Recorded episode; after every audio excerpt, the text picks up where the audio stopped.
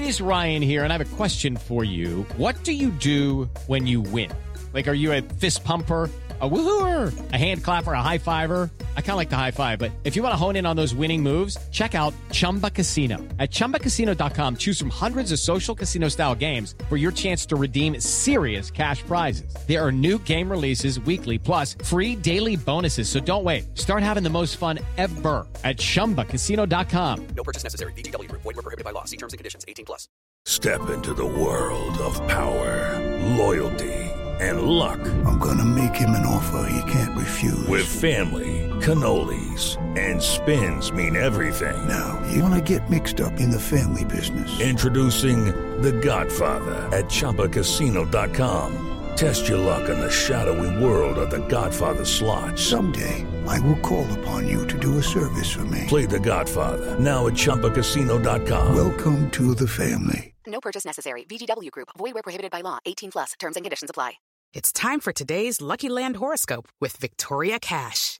Life's gotten mundane, so shake up the daily routine and be adventurous with a trip to Lucky Land. You know what they say. Your chance to win starts with a spin. So go to LuckyLandSlots.com to play over 100 social casino-style games for free for your chance to redeem some serious prizes. Get lucky today at LuckyLandSlots.com. Available to players in the U.S., excluding Washington and Michigan. No purchase necessary. VGW Group. Void where prohibited by law. 18 plus. Terms and conditions apply. Judy was boring. Hello. Then Judy discovered ChumbaCasino.com. It's my little escape. Now Judy's the life of the party. Oh, baby, Mama's bringing home the bacon. Whoa, take it easy, Judy. The Chumba life is for everybody. So go to ChumbaCasino.com and play over 100 casino style games. Join today and play for free for your chance to redeem some serious prizes. ChumbaCasino.com. No purchase necessary. Void were prohibited by law. 18 plus. Terms and conditions apply. See website for details. As the turn of the 20th century settled, America found itself world leaders in steel and oil production, and at the center of the technological achievements and discoveries that would carry the world forward for the next century. In 1904, Theodore Roosevelt won his first presidential election after taking over the White House, following President McKinley's assassination in 1901. Henry Ford, 12 years after creating his first gasoline powered engine, would set the new land speed record by driving the rechristened 999 91.37 miles per hour on an ice track carved into Lake St. Clair's Anchor Bay. The U.S. Army would begin work on the Panama Canal. In London, Peter Pan premiered on stage. The year also saw the birth of Salvador Dali and Dr. Seuss. Longacre Square was renamed as Times Square. And on New Year's Eve 1904, for the first time, people celebrated the turn of the calendar there. But our story starts and ends in the Midwest, where St. Louis was hosting the Louisiana Purchase Exposition, or St. Louis's World Fair. The event, which featured more than 60 countries, including exhibits from 43 of the 45 states, was attended by 19.7 million people and cost over $15 million. Saw the mass public expose to novel new ideas of technology.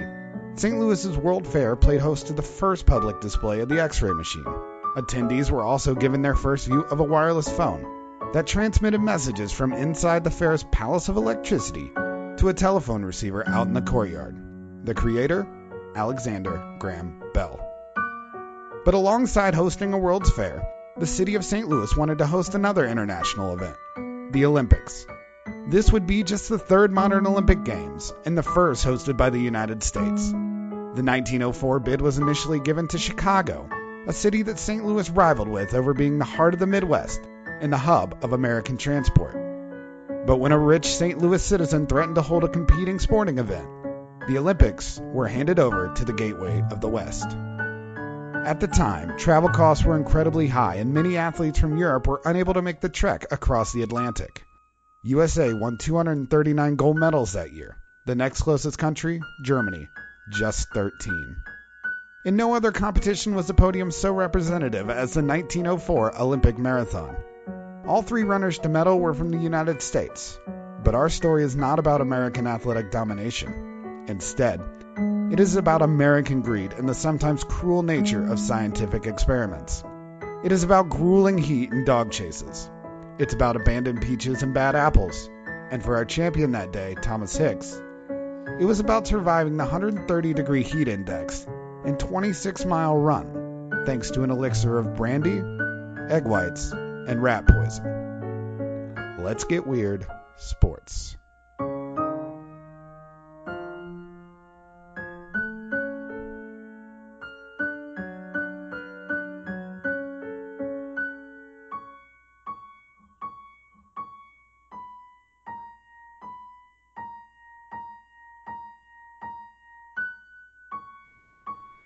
Hello and welcome to the first edition of Let's Get Weird Sports Tales of Weird Sports. Tonight, you are here with me, Casey Bartley, and Paul M. Banks of the sportsbank.net, and we are going to tell you why rat poison and brandy should be the cocktail of St. Louis. But first, Paul, how are we doing tonight?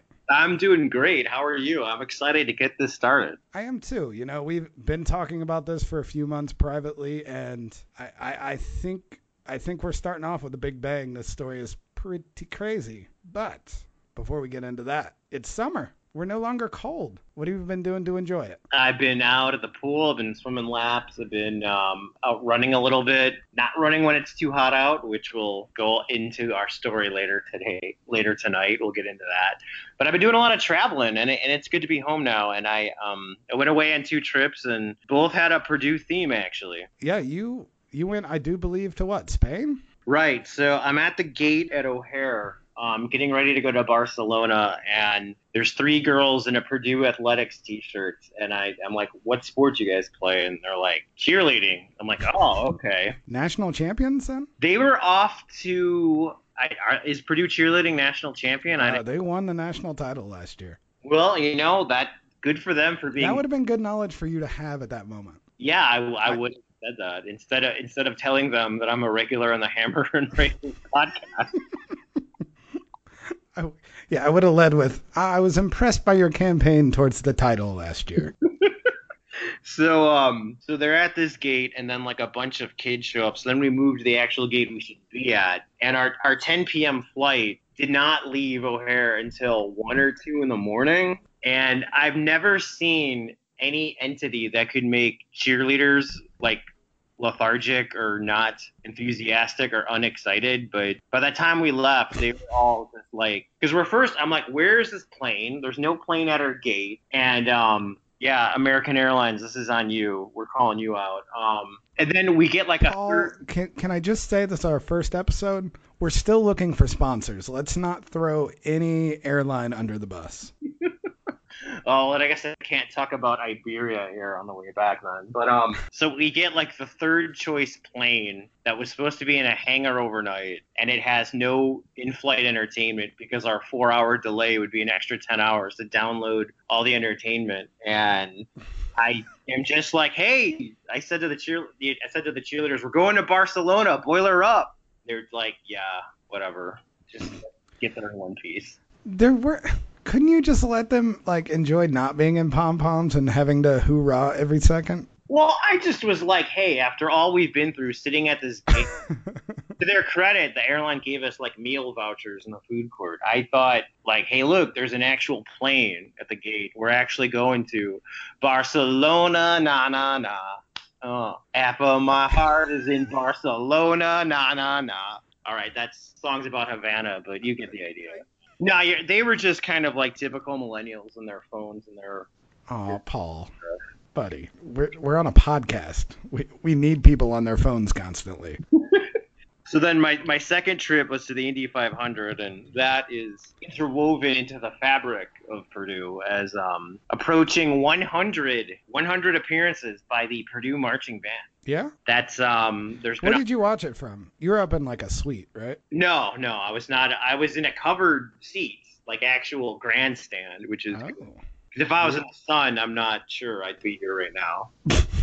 Can I tell you a secret? Like I'm from Indiana. I'm from Lafayette. 30 years, mostly spent in the state. I've never been to an Indy 500. Wow. You may have to have your Hoosier card revoked. That's fine. I, I can't get up for racing.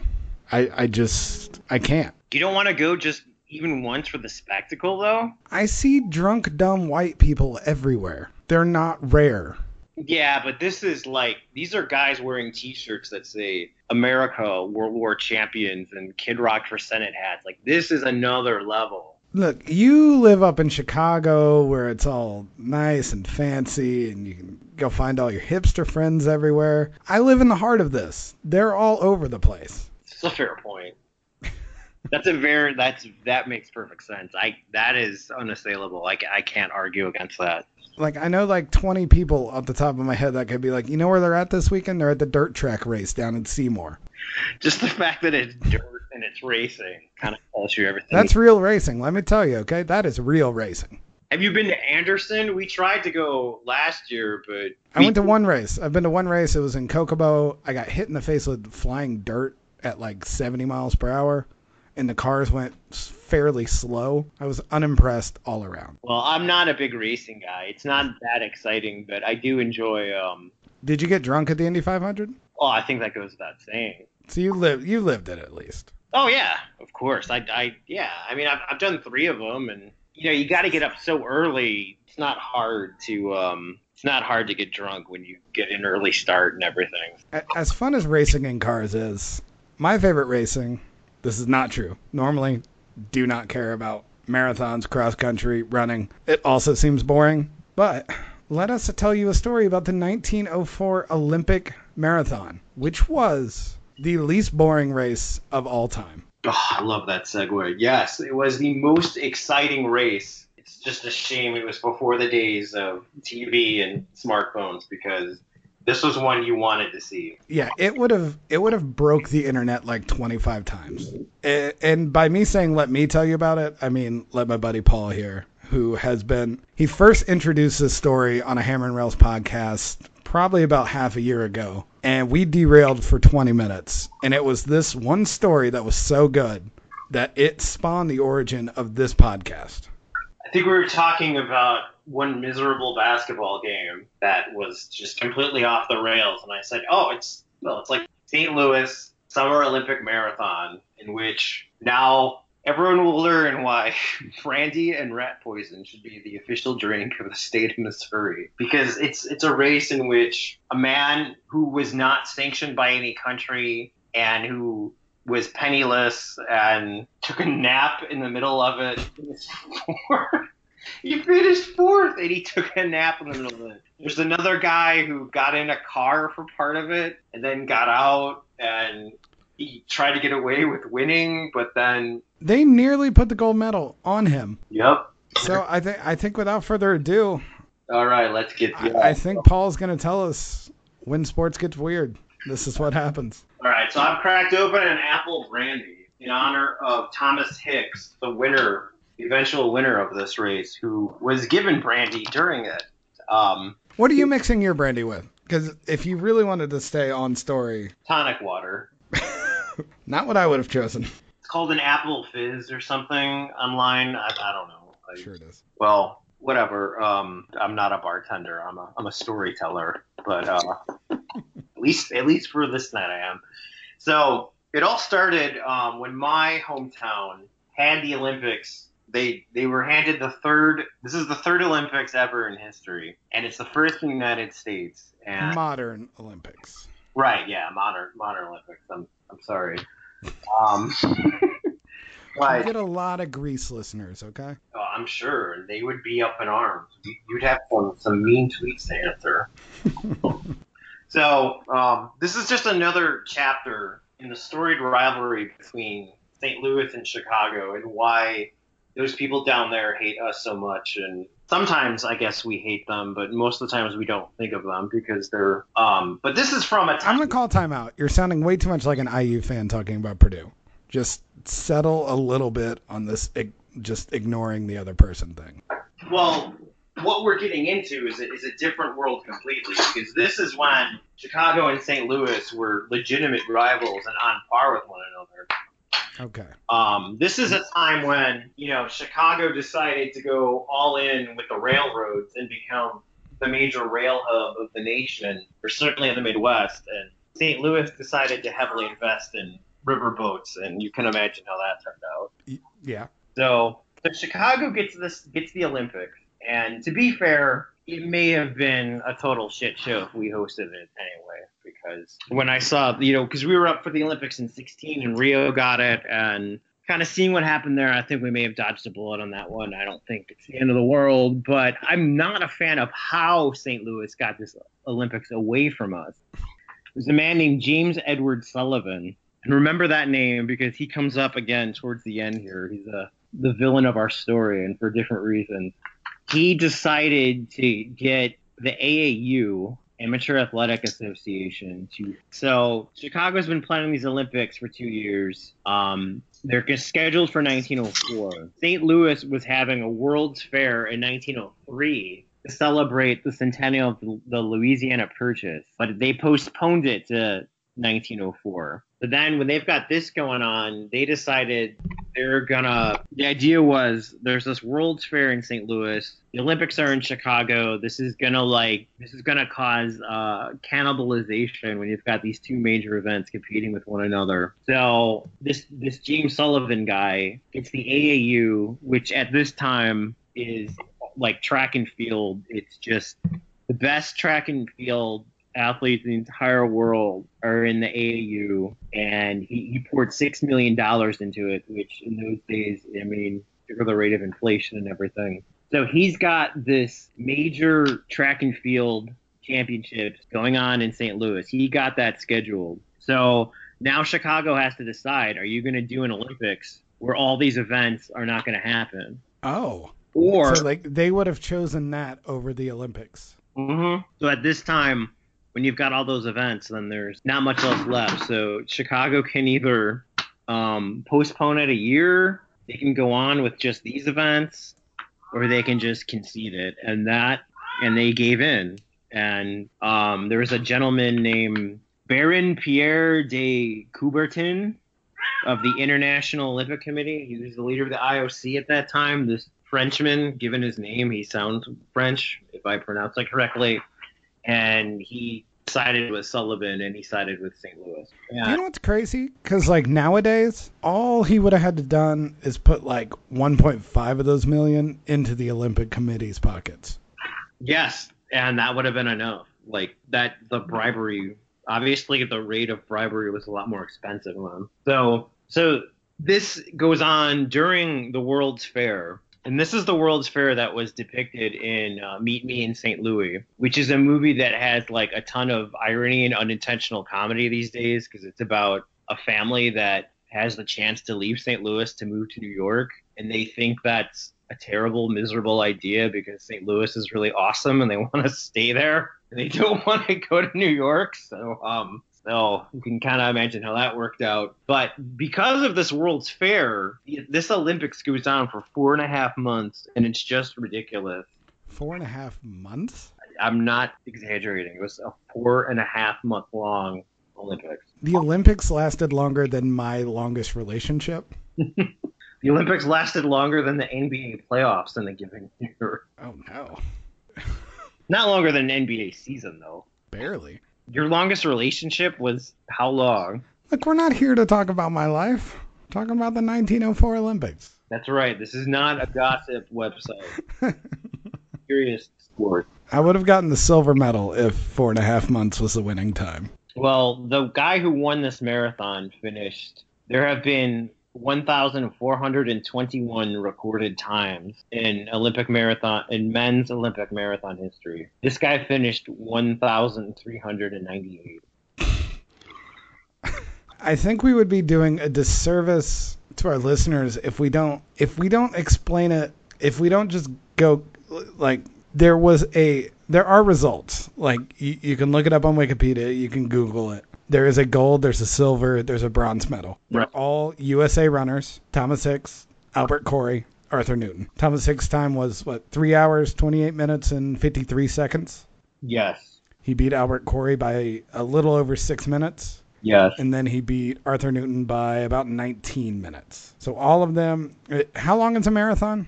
26 miles. 26 miles. The gold medal winner, Thomas Hicks, ran 26 miles at slightly above eight minutes a mile pace. Wow.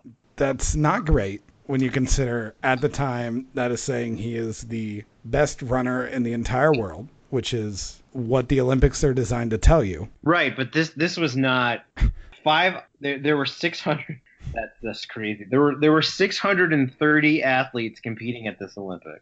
That's it, and 523 were American. Okay. 12 nations, 12 whole nations. You got to remember, you'd have to take like A boat. Lusitania or the Titanic across the ocean, and then you've got to take a thousand mile train trip on top of that. Pretty far to go. Like you got to really be into it. You got to want it. These guys are runners. Shouldn't they be able to like run their way there? Well, I'm glad you brought that up because the hero of our story is the man who did just that. Yeah, not all competitors ran for a nation ish. Yes, Felix Carvajal. Like every good story has a hero, and you gotta love this guy. He was um he was from Cuba. He was a mailman, and he would run his route every day, and he would make money by just putting on. People, I guess, would pay money to watch him run all over the place, and yeah, I don't know how you could watch that. Did he do it shirtless at least? Well, yeah, his outfit is a story in itself. What he ran in during that, but shirtless running season, sure. Um, they they say he ran the entire length of Cuba once, and if that is true, then he would have ran all the way from New Orleans to St. Louis because Cuba did not acknowledge him. They rejected his efforts to. He lobbied them to represent the nation at the Olympics. They they didn't go for it. They didn't pay him. So he like took up a collection just running around. He did like a running GoFundMe in 1904. and he gets enough money to get on a steamship to St. Louis, or not to, to New Orleans. And when he gets to New Orleans, he loses all the money he has gambling. Do you know what he gambled? it was um it was dice. So he so he loses all his money on a roll of the dice.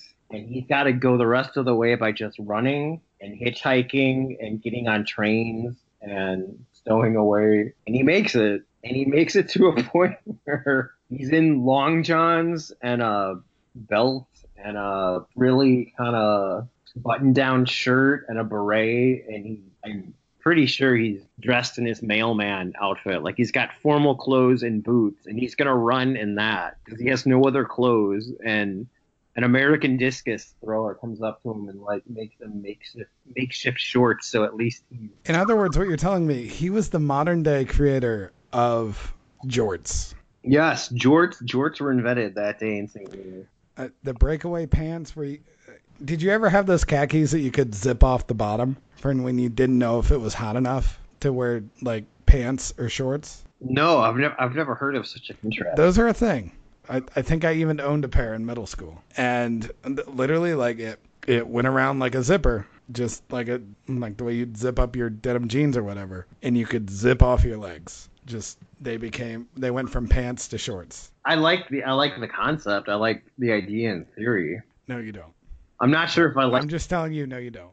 Well, what about capri pants? Are those shorts or pants?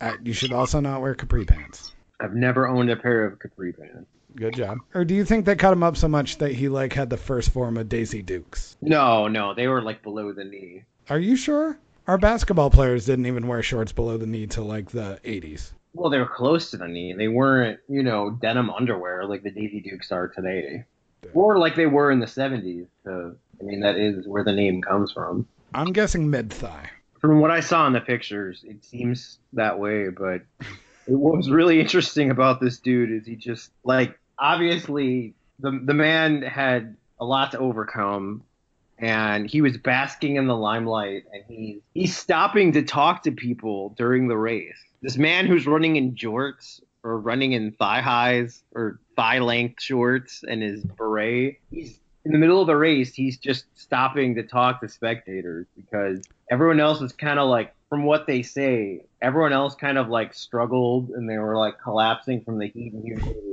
And he like floated across the finish line. He just like, like it was nothing. And tell me if I'm wrong about this. The man had not ate before coming to the Olympics. Like he hadn't ate for a little while. He stopped at an orchard midway through the run. Yes, first he um he went to a car that had peaches and he stole peaches out of a car. I'm yeah, I know. Listen, our listeners all Committed theft. been documented. We're not making any of this crap up. Like this is all real. So he he seriously steals peaches and he's running around eating the peaches and that wasn't enough. So, because well, yeah, because he's penniless, he's starving. So he stops in an apple orchard. He steals some apples from the orchard, and he gets stomach cramp. Uh, Bad apples. Re- He sold bad apples. there's there's bad apples in every bunch. and one account said he vomited and he had food poisoning. Another account I read that he had stomach cramps. Either way, he took a nap in the middle of a race in an apple orchard. So I just I just want to recap real quick the score. He lost all he came from Cuba, lost all his money in New Orleans, made it there penniless to St. Louis without a country. He Never- never ran stole race. peaches from a car, Yes. stole bad apples from an orchard, got possible food poisoning, took a nap. He finished fourth in this race. Yes. Fourth. One off the medal. So if he didn't stop taking a nap and if he wasn't mingling and socializing with his fans, he probably would have won. And, and and that does speak to a it was not a fun afternoon for a marathon. The race started in the afternoon. The temperature I do believe reached 92 degrees Fahrenheit, humidity in the 90s, which meant a heat index of 135 degrees. You know, from what I've been told, if the heat index is 105, you just do not exercise outside. But thankfully for marathons, Paul, they provide a lot of drinking water throughout the race for their competitors. Right, and this one had they only had water at the six and twelve mile mark, and that was it. Do we do we want to tell the audience why? Nope. Okay. All right, so uh, Felix Carvajal finished fourth. Never ran a sanctioned race before, and he never ran a sanctioned race again. he's not the only one that would only run this race once. But Felix probably didn't even have the hardest day of the entire race. While, you know, the Olympics are known for setting records and, you know, having first, the 1904 Olympics, this marathon represented the first two black Africans to compete in the Olympics. Two uh, Tswana tribe tribesmen, uh, Lin Tao and Yamasami? Yamasani? Yeah, your uh, pronunciation is about as good as mine. All right, so we'll go with uh, Lin Tao and Yamasani. Jan Masha, yeah, I, they're they're I have the real name and I have what they went by. We'll All right. Well, all right. They were they were Boer War veterans. They were Boer War runners. They were Okay. messages, and the only reason they were there is because this goofy ass um, World's Fair decided to recreate the Boer War with actual people who were in the Boer War. So I'm sure that was a lovely and wonderful experience for all. And um, you know, when you've got only 12 countries here, you need participants for this marathon. And when you make the ingenious idea of starting a marathon at 3 p.m., the hottest point of the day, on an extremely hot day, then again, you're going to need participants. So these two guys ran in it, and, and, and Tan is the guy that got chased. He was chased a mile off course by. I say he had a disappointing day. They actually expected him to do a lot better, but for some reason he ran into some trouble. Yes, this race was not. Um, I guess now would be the perfect time as ever because I haven't covered this yet. This race was not like a sanctioned course, and all the runners were on this stretch of land or territory or whatever dedicated to the. It was. They took four laps around a track in a stadium, and then they went out on the St. Louis streets, and they had to deal with cars. And this was, you know, very primitive cars, as it was 1904 delivery wagons, railroads, trolley cars, people out walking their dogs. And some of these dogs were a little wild and rabid. And, um, you know, Tan got chased over a mile off course by a wild dog. I, I think it's very important to just like think about that for a second. And an athletic competition, the Olympics, how we think of them nowadays, a dog was able to chase a participant off course for a mile. Yes. There wasn't a single person around to be like, stop that dog. The dude just had to outrun it. Well, you know, the thing that makes that really offensive and sickening and frightening is that, yes, there was that too, like the cat excuse, because Fuck dogs. um, yeah, the cat gets it. The thing that made it really messed up was you had all these pacer cars or whatever following along the runners. You had support automobiles, so none of them bothered to help out this guy. Like they didn't have like something to scare off the dog in the car. But to be honest, what you just let us into was someone that had somehow miraculously this dude who was running an Olympics without being planned, chased by a dog, probably scared for his life, had a better day than William Garcia. Oh my God. William Garcia was considered to be one of the favorites to, to do well in this race. And if it wasn't for a car, if it wasn't for a, a, a motorist who passed by, he, he probably would have died. He was found in a ditch, lying unconscious, and he inhaled so much dust because these roads were not, this wasn't asphalt they were running on. There was cracked stone and there was uh, dirt and dust. And with these cars supporting the runners, obviously not supporting the African men because they didn't really, but all right, supporting the other guys, they, they kicked up all this dust and so much dust got into William Garcia's lungs that it burned through his esophagus and Burned through. melted the stomach casing. Yeah. That is insane. But, like, I would they say were literally just following a car and other runners, and the roads were so bad and dry that he breathed in enough of that to nearly kill him. Yeah, I mean, it's St. Louis, man. it's St. Louis.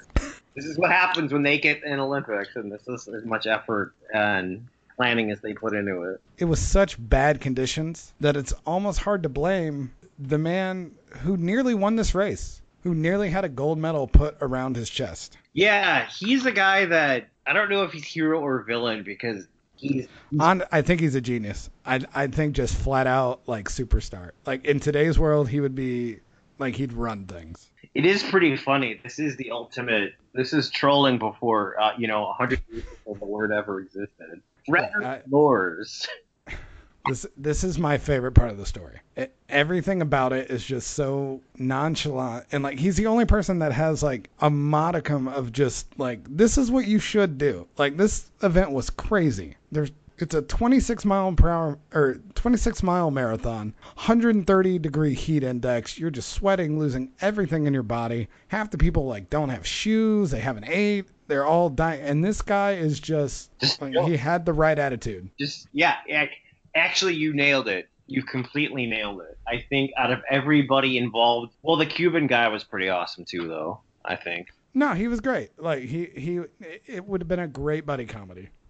yeah i mean these two really kind of they get it. Like it somehow they somehow were able to look back at this event later and see the absurdity of it and handle it correctly. Um i just one last thing on william garcia he did recover he was fine and he actually raced again so that's a good story Okay. but uh, He's one of the few that raced again.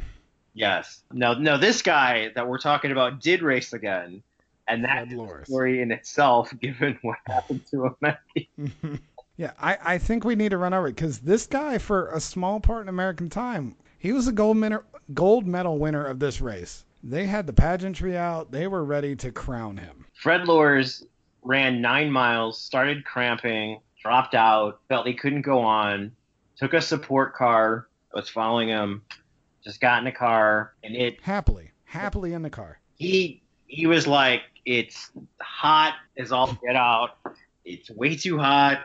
I'm not feeling this. This is." I'm done. I'm done. As he drove by the other runners, he waved at them like in a beauty pageant. In fact, so much so that like he even demoralized some of his competitors. so his car ends up breaking down because again, this is run on crazy streets without that aren't paved and just just horribly planned. And it's, it's hot as hell that day and humid as hell. So he's standing there waiting, and it's going to be a long time before someone comes to take him and whoever else is in the car back to the stadium. If I'm not mistaken, this is about the 19th mile of the race. That's correct. It was it was like approximately around there. So and he's feeling good because he got all that rest. 10 miles of a ride. You feel real, like you feel refreshed. You're like, I need to walk this off. So he's just gonna start running again. Yeah, it's quicker than walking. So he starts running back to was it called Francis Field? Is that the stadium? Sure. Well, it is now, I guess. Soon to be Busch Gardens.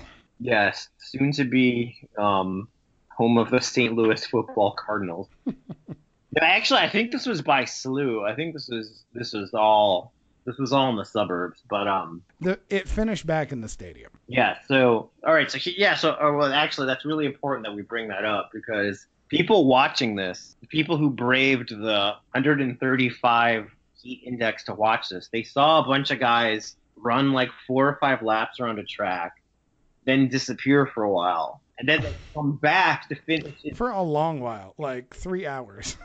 So I really hope they brought like a book to read or something. So so they're in the stadium for a long ass time waiting for the runners to come back. And Fred Lorz is making his way and because he had the advantage of riding in the car for ten miles.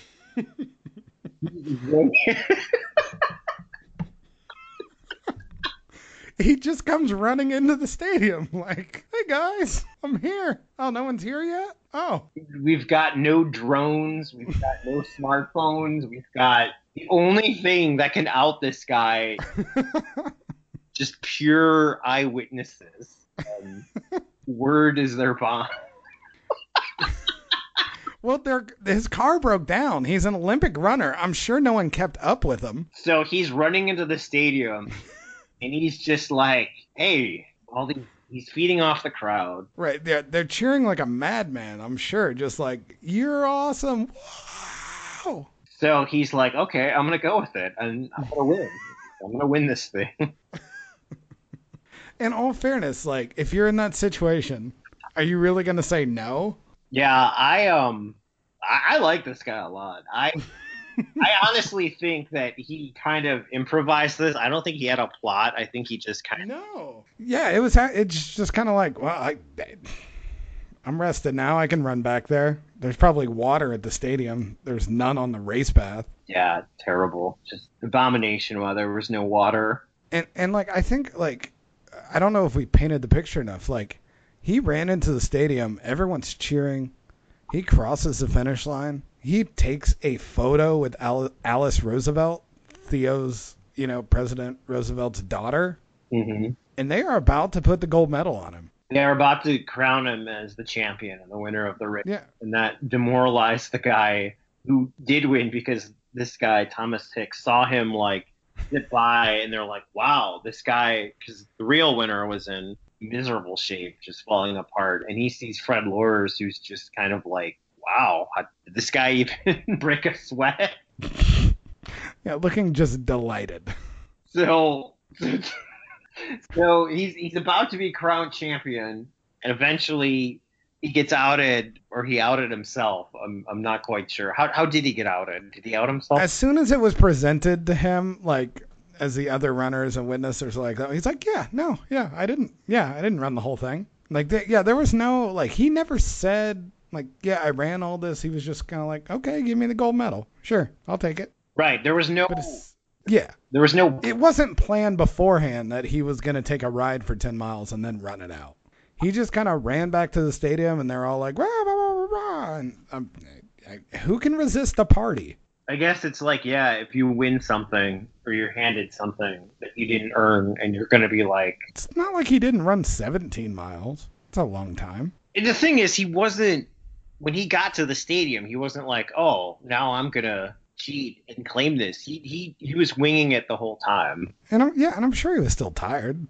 He ran the last nine miles. It's more than I could run in a row, or seven miles. I've never ran anything beyond a 10k, so if he run, you know, these people do a half marathon. Uh, I think that's brave. I think that's bold. Yeah, so I mean, regardless of winner or loser, he's still a hero. Yeah, so he gets a lifetime ban for what he did because apparently the Olympic Committee didn't find it funny, even though we find it hilarious. Yeah, but I, I, I, I think the thing that distinguishes all, or that extinguishes all of his blame is eventually they let him back into racing. They realized Right, the lifetime. he got caught up in the moment. It wasn't like he was planning to do this. Yeah, like I mean, he was just having a joke. It was fun, and then a, yeah. he apologized a few months later. They reinstated him. His lifetime ban was gone, and he won the 1905 Boston Marathon.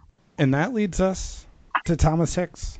Yeah. Our gold medal winner of the 1904 Summer Olympics marathon, who honestly might have had the worst run out of all of them. I, I his journey was horrific. Yeah, it doesn't help that he had like the dumbest manager in the history of all.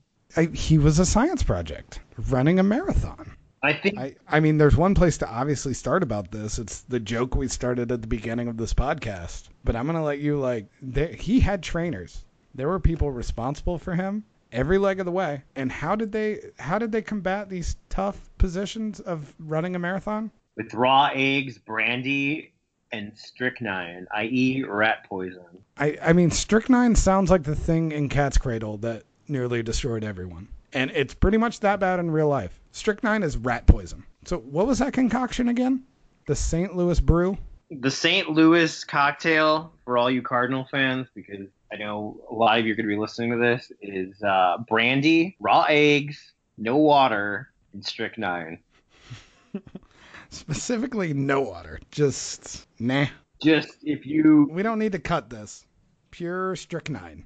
yeah, if you get dehydrated, sorry, there's no water for you because Thomas Hicks was given no water, so you have to have that. Actually, I if you could try to limit all. I mean, not limit, but if you could take a synopsis of all the crazy stuff in the story, I think the fact that rat poison, strychnine, was a stimulant and it was like the idea that it was commonplace to give a runner that, that might be the wildest part of this whole story, I think. I, I, I, you know, one of my favorite sports writers who really got me into sports writing was Hunter S. Thompson. You know, I love the Kentucky Derby story. I love all the stories in Vegas, all of them. And I was always impressed by how he could be like on these mind-numbing, altering drugs and write a story. This dude fucking run a marathon like Hunter S. Thompson writes a sports article, tripping balls on rat poison. Yeah, towards the end, he was completely delusional and Couldn't even run, right? When he was stand up. Yeah, the winner. uh, We they they ended up you know they they stripped Fred Lorz of his of his title because he didn't run the whole thing, sure. But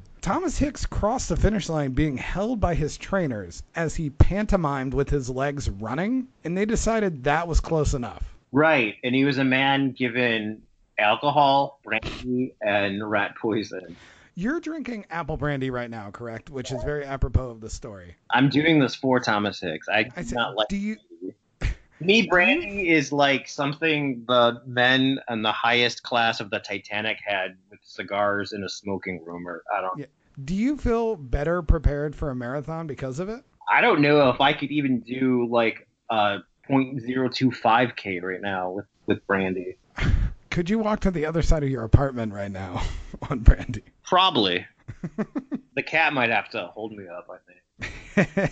but that like it's how is that acceptable? For some reason, this was considered. Do you remember the supplement Ripped Fuel, ephedra? No. Ripped Fuel was a supplement, just an over-the-counter thing you'd get in like a GNC. It was ephedra, and you know, ephedra is pretty dangerous. And I guess in those days, strychnine had a quality that um, was a, just a really high-grade stimulant. In small doses would make you a better runner. Now that that is the rationale there. The the rationale with brandy, for some reason, I mean, because they gave him brandy two or three times. I don't know if that's supposed to chase the strychnine or because my my brandy that I'm drinking right now has no strychnine in it. I just want to put that on the record.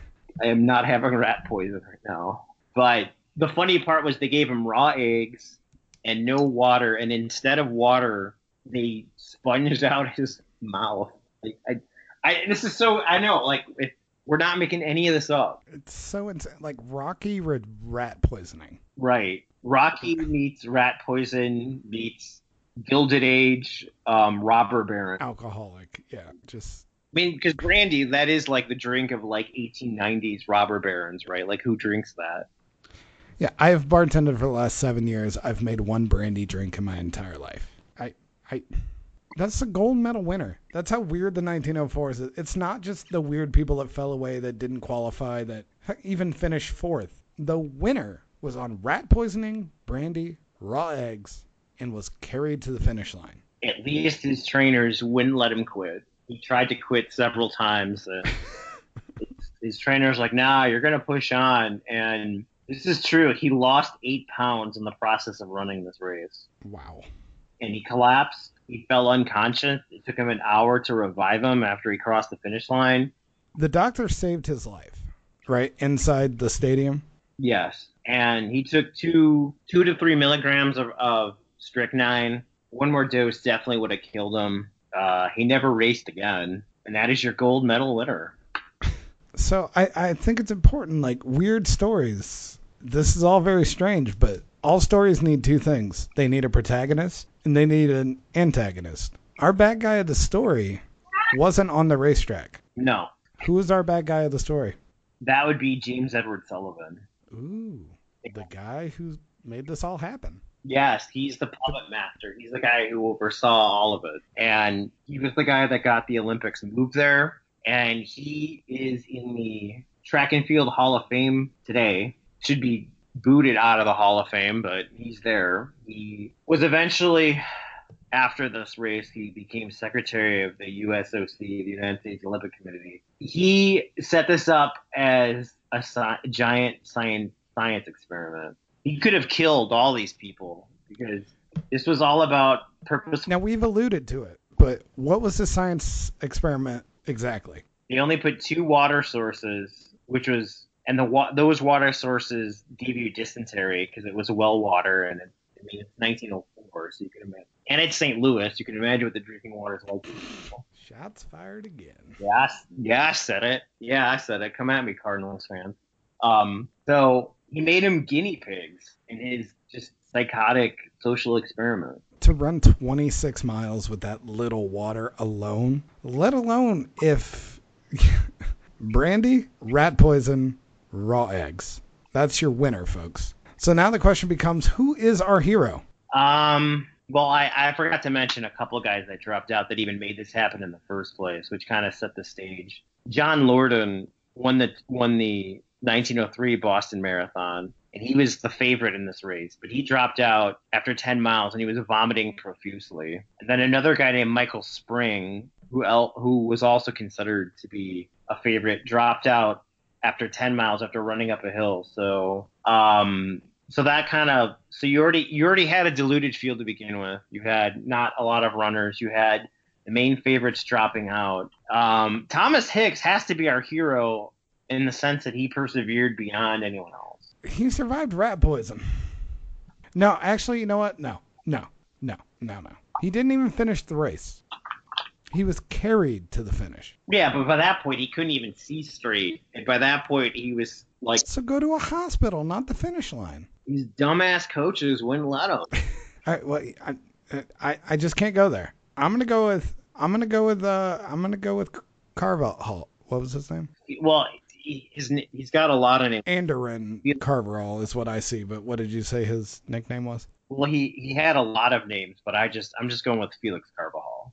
Okay. I, I, I, I, to me, there's two obvious choices. It's either Felix Carvajal, who finished fourth with a lot of style, went through an orchard, stole some peaches, had dysentery possibly, took a nap, and still finished fourth, or Frederick Loris, who just, I, for, for us, he finished at three minutes and 13 minutes, or three hours and 13 minutes. So he was, for 15 minutes, he was the gold medal winner, and he did it in style he had the time of his life while every other runner went through hell. I'm with you on that. So I, you know, I'm gonna give it to him because, uh, you know, Carvajal probably should have run the run the race. Don't take a fucking nap. I agree. It's your one shot at glory. You've never run a sanctioned race. You never ran again. And you're mingling with the spectators and you just take a nap in the middle of it. That's pretty. I'm, yeah, he is the classic hare. Just I, don't be an asshole and you win this race. It's kind of funny though, in that he seems to, from all accounts, he's the one guy who like had a good time. he's the one guy who enjoyed competing. He enjoyed the process of sports, but you know who I'm with you with Loris because he's the he's the he's the guy who treated the event in the amount of seriousness that it deserves. Yeah, yeah, you are right, and I think that is that is a key to life. Know your situation, know how serious you have to be, how how serious you have to take it, and just go from that. Uh, the guy who should be most pissed is Albert Corey. He's the second place finish in the most interesting race of all time, and we don't have a single story about him. And he didn't even get a gold medal for it. And I don't know, six minute difference. He probably didn't get to watch Hicks the whole. I, I'm sure at some point he he probably saw Hicks being carried by the trainers in front of him. Like that is not a good feeling. Yeah, he's only six minutes behind. He saw it the whole way. On his own legs, like he used his legs the entire time. He's, so he's got a right to be angry. Yeah. And if you're angry, you're not the you're not you're not the winner in this race. So you know what? I think we have to say the hero of the story is Frederick Lorz. Title the winner, the gold medal in our hearts of the 1904 Olympics, the weirdest race of all time. I can I can agree with that. Right. I'm glad we got there. Uh, Paul, is there, I There's, when when the system itself is absurd and you've got somebody exposing the system for what it is, you got to side with them. that would make such a wonderful 30 for 30, which is why we're doing this podcast. We want to cover these weird stories. Um, this story, obviously, you know, had 18 different avenues to run down. I, once again, rat poisoning. That's a thing that runners used to be on. But I, I is there anything we have left off? Because I, know- I, I, I, when we first went over the story, I was, I just the basic peruse left me with like five pages of notes. So, so Paul, I, don't- I think on a race that had, you know, like you were talking about the Indy 500, they only turned left. This story turned about 500 different ways, and they were all weird. But I think we've covered most of them, and you know, I what we hope to do with the series is to cover more stories like this. If you have any idea stories, go ahead and comment on one of our Twitters. Uh, Paul on Twitter, you are Paul M Banks. Yes, at Paul M Banks on Twitter. At Paul M Banks, I am at Casey Bartley HR. I am a writer for Hammer and Rails. Paul is a writer over at the sportsbank.net, and by writer I mean owner, writer, photographer, do everything man there. Yes, proprietor, No. Renaissance man. Sure.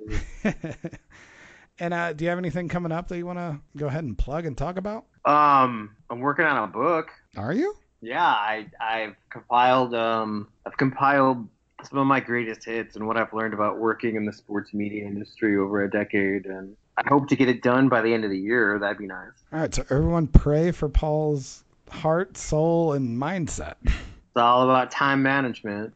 I think the lesson we learned today if you ever run out of steam and you're out of rat poison, just have your team pick you up and carry you to the finish line. That's how you get a gold medal. We gotta like find Thomas Hicks's descendants and like have.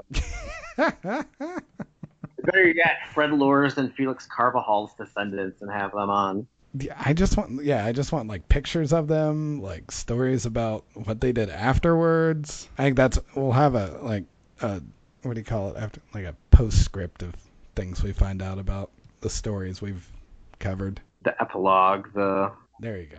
Epilogue. no, but really, I do want people to tweet us with ideas. Yeah, no, absolutely tweet us with any weird stories that you know of. Uh, the weirder the better. We're just here to, you know, you you can find you can find stories and takes about all the stuff going on currently, but like like this shows there have been some weird ass shit that you would never imagine actually happened. Most of this stuff, like when Paul was telling me this first time, I assumed he made it up. It's real. These things happen. Those are the stories we want to cover. So if you hear about that, let us know. Hit us up on Twitter. Um, this will be up on Monday. We hope to do this every week or two.